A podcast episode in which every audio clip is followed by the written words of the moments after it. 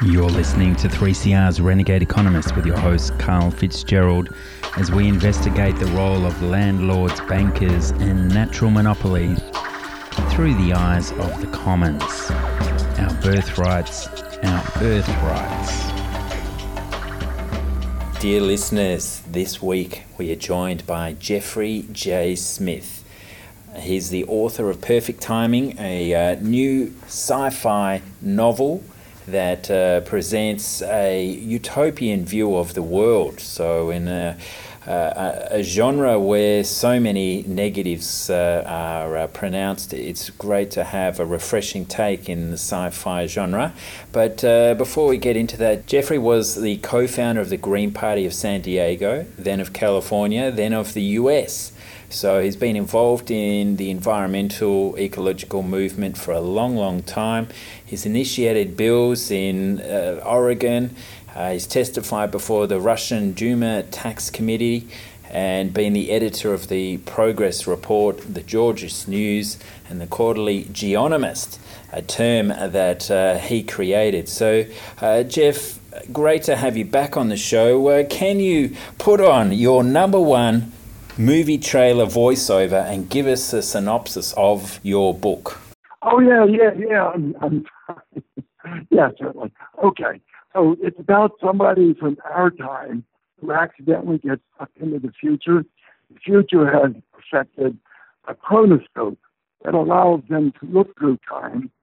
So they're very curious to understand how they ever evolved to their present paradise from our time, which is so far away from being a paradise, we want to figure out how that transition took place.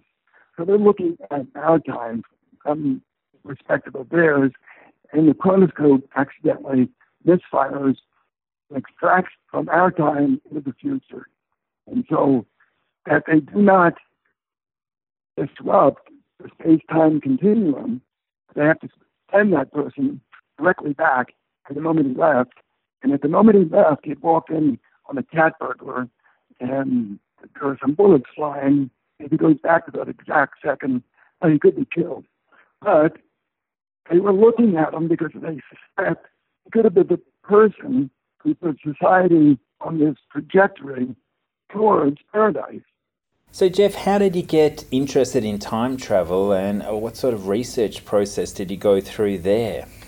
I, I think people can understand our proposals if they can see them in action. And there are a few real real world examples, but they're smaller scale. I wanted to scale it up, and it's not possible to do in reality in the present.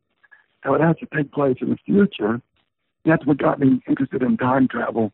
I've always been interested in hard science, and as you probably know, there are physicists who believe in time travel.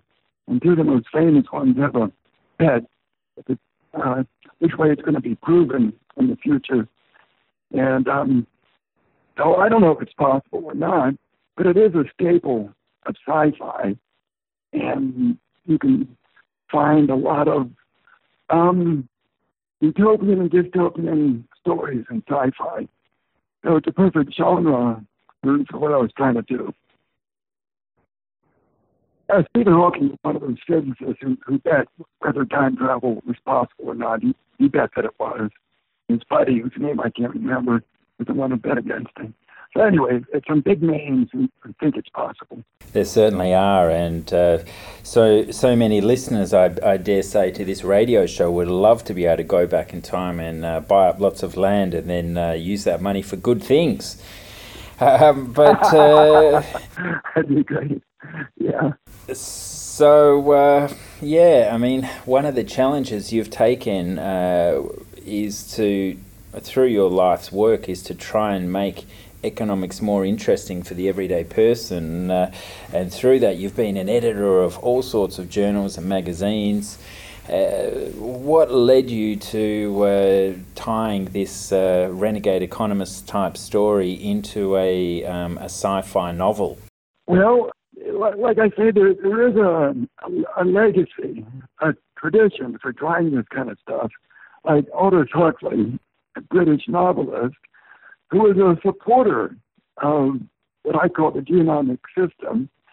And he said if he had heard of it soon enough, made a, uh, a solution for Brave New World.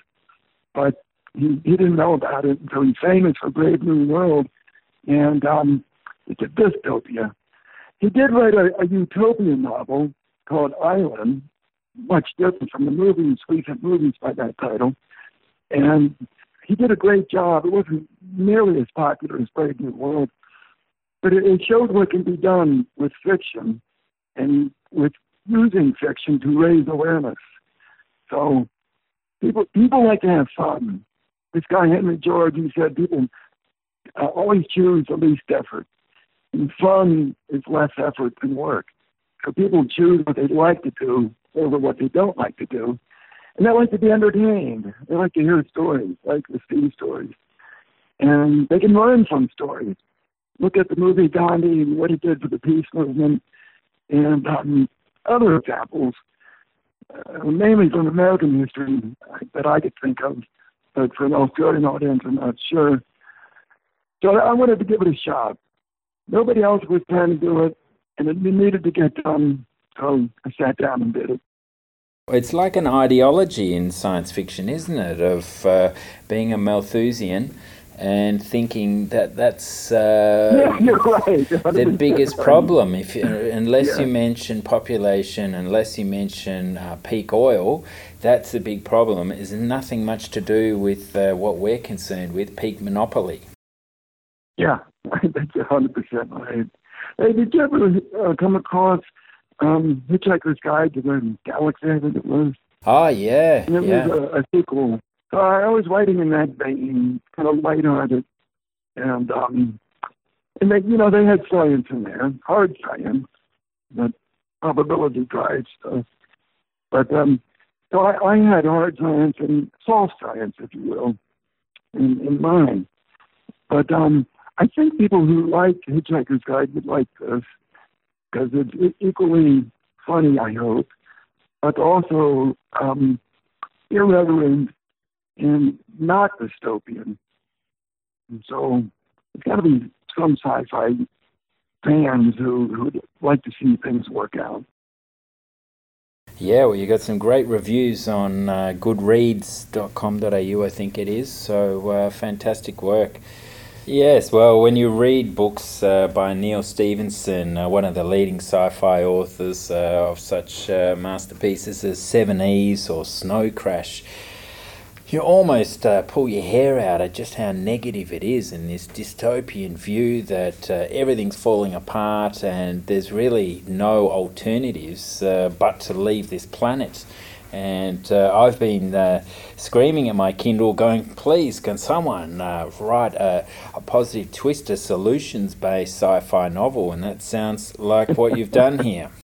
Yeah. Well, you know, I'm, I'm in the same boat with you. What, what sort of bugs me about sci fi, they have the technology progressing, evolving, but they don't have human society and custom and law moving forward at a equivalent pace.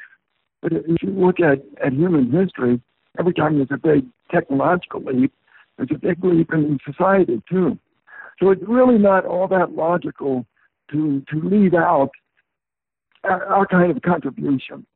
Uh, a, better way of seeing how to solve some very deep, structural, intractable so far problems and sci-fi should really have the imagination to incorporate these changes. Yeah, well, that's an important point to make that it's not just technology, but it's the social functions of how we organize society. And so, what are some of these uh, major developments that you were uh, seeing your character Crick uh, bring to this uh, this story? Well, one thing, of course, is, is what's happening now and that is the demand for labor is going down.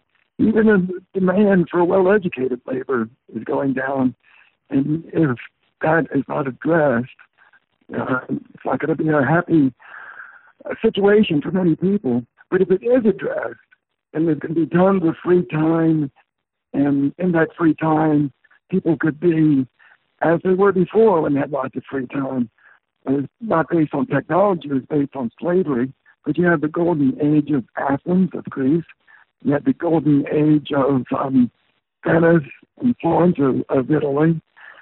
And um, a lot of these times when you've had these renaissances and these outbursts of science and art, it's been because of free time for talented, intelligent people.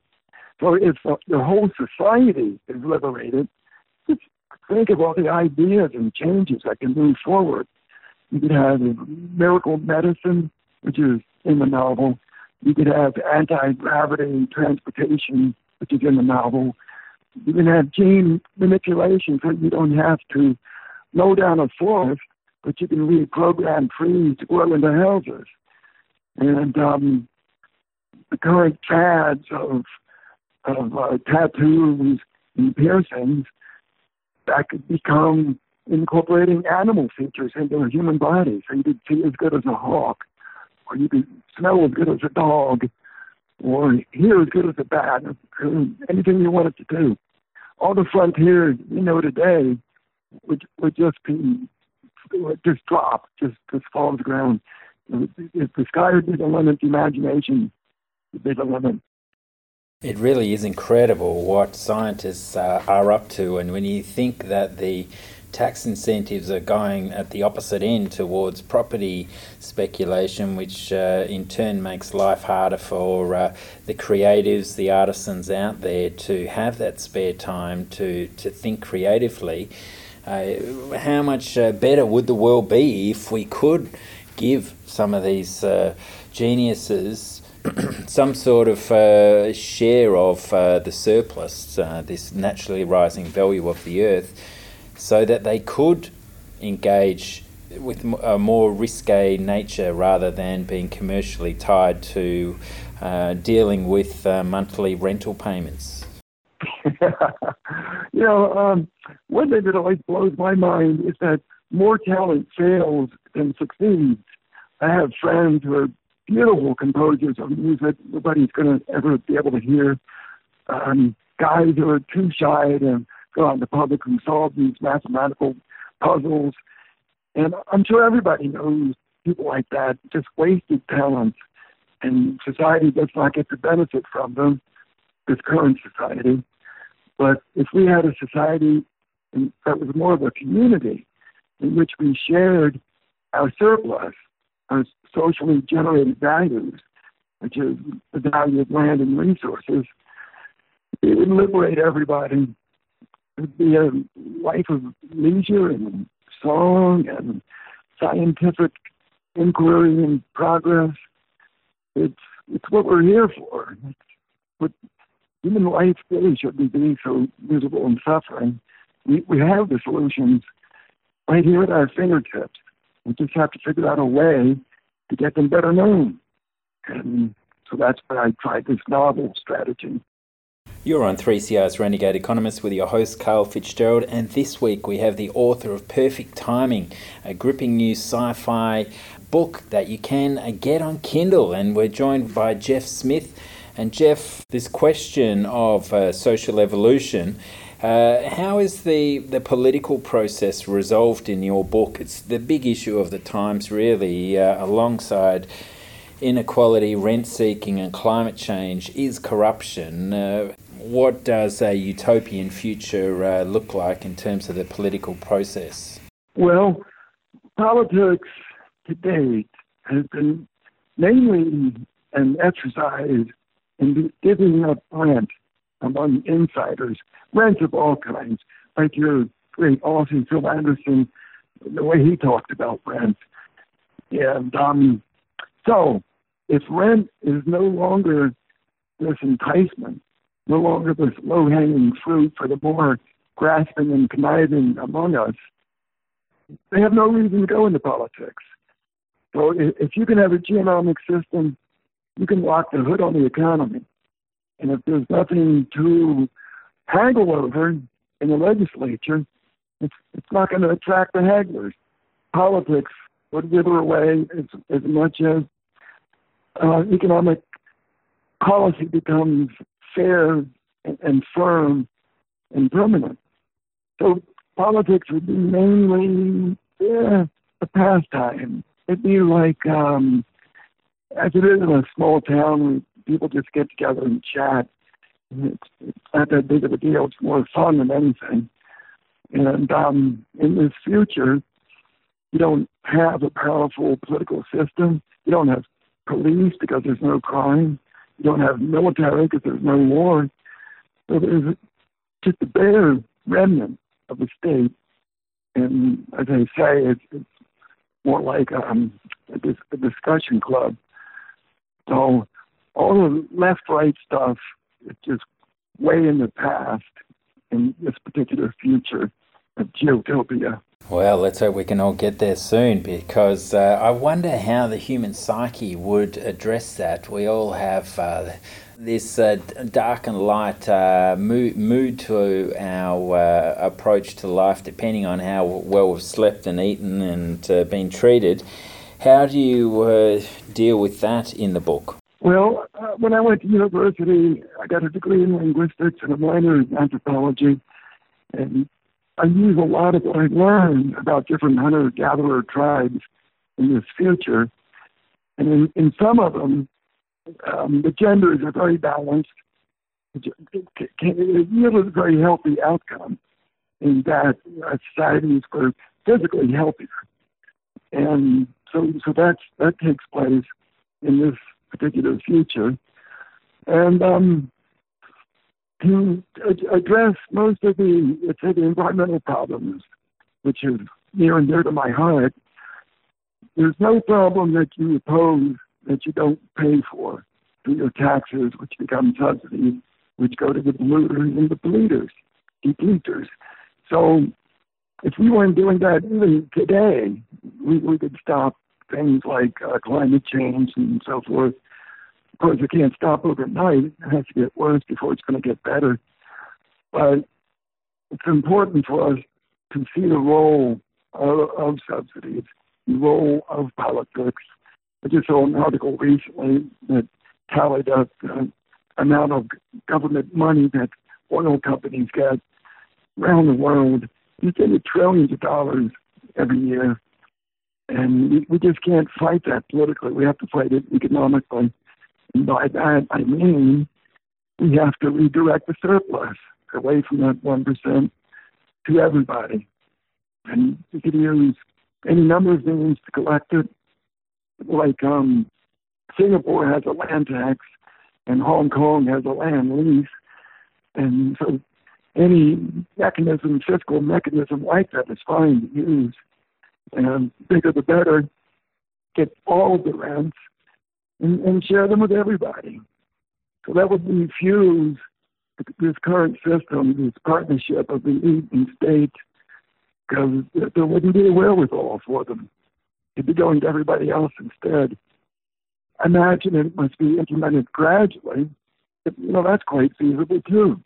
Just gradually change the rates and shift the tax base and um, do what Alaska does and pay a dividend and just increase it every year. It's all it's all feasible, um, all feasible politically and uh, legislatively, but to make it um, acceptable, that's the issue. It, it has to be. I, I think there has to be a movement. There has to be a critical mass. There has to be popular support, and hence again back to popular media and telling stories. People don't argue with stories. They enjoy them or they don't. And so I just tried to create an enjoyable story. The comedy and it has um, it features young people as the leads and a, a lot of imagination in the sense of makeovers and the future society and the future architecture and so there's a lot of eye candy and a lot of funny, awkward moments. Mm, generational clash.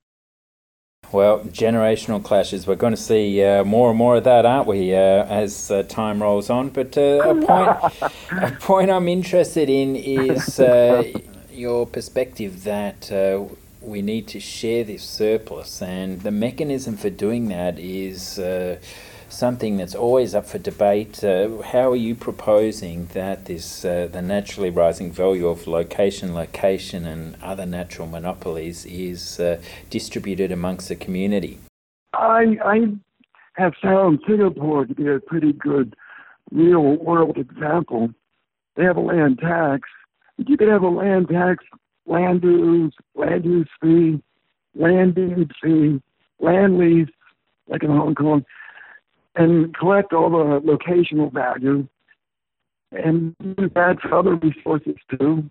Resources in the ground like oil, resources above the ground like the airwaves, and um, you would end up with a huge, huge percentage of the GDP. I don't think most people would believe how big it is because most people think in terms of left and right and labor and capital and work and unemployment and et cetera, et cetera. But the greatest flow within the economy is rent and um, revenue, public revenue, and that could yield an, an enormous dividend, and like they pay in Alaska, like they pay in Singapore. It amazes me that Singapore is not better known. I mean, it's rated as one of the best city states on the planet, along with Hong Kong. But most people don't know that it's so efficient, uh, government wise, that they run a surplus and they pay their citizens a dividend. And all we hear about is governments going broke and um, overtaxing and overborrowing and creating inflation. And we just don't hear about Singapore.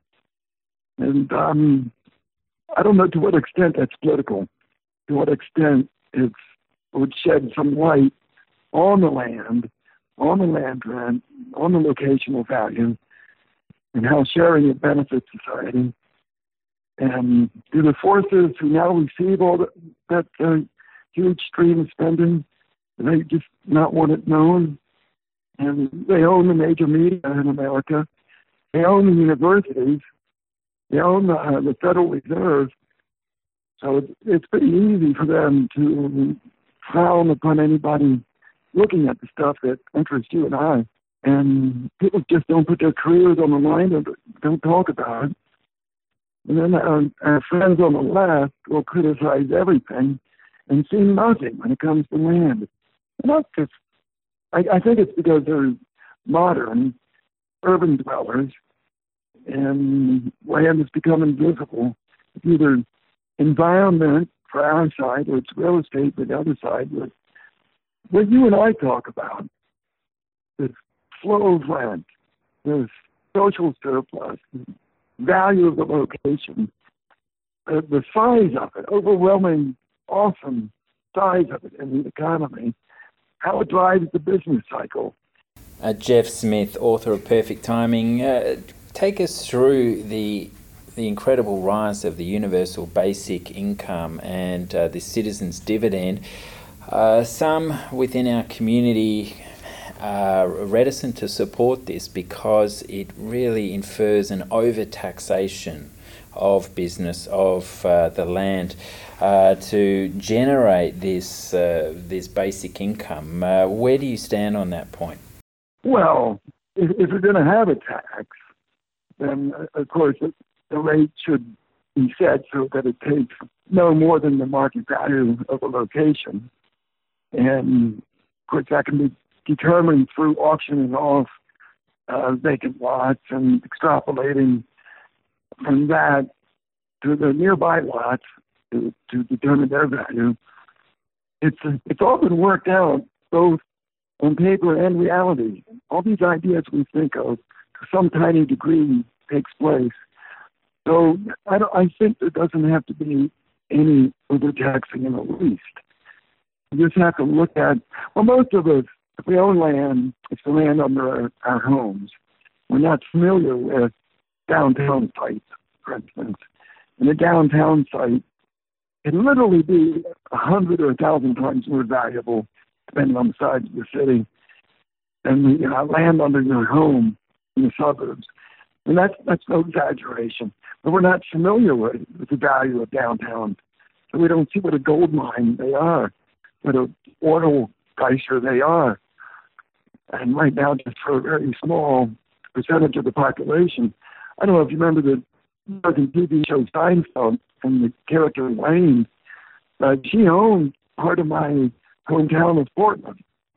And that was not atypical, that was very typical of the 1%. They know where to go for a secure and steady and, and fat income stream. It's um, the most valuable location. So if we were getting that ourselves, that's that's one thing. The value of resources, especially oil, uh, most of it is rental value, and that means the value of it as it would be before it's tapped in, in the ground. There's also the value of patents and copyrights. You give them away for free, practically, just a filing fee in the States. And companies like Intel and Microsoft, they get three and 4,000 patents a year, not to use, but, but to prevent you from using them. So that um, that could change. Charging market value of those patents and copyrights, and we're, we're talking annually trillions of dollars. Root of the word community, the modern part of that word in Latin means share. So when people share together, it created a community identity, a feeling of belonging to each other. So it's hugely important for creating community, and community is a context in which ethics arises. People, when they know each other, treat each other differently than, than when they don't. And crime goes away, and war goes away, and racism goes away, and et cetera, et cetera. So sharing that purpose is huge on many fronts. Well, Jeff Smith, author of Perfect Timing, a great way to end the interview there. Thank you so much for joining us here on 3CR's Renegade Economists. wow, thank you very much for asking me, Karl. I really enjoyed it. And I really miss Australia, down it. I wish we had faster continental drift. You guys would be closer and we could see more of you. yes, well, hopefully we'll uh, we'll find a, an amazing benefactor sometime soon, and we'll be able to get you back to Australia. But uh, fantastic, Jeff. Good luck with the book, and good luck with the promotions, and uh, yeah, fantastic work.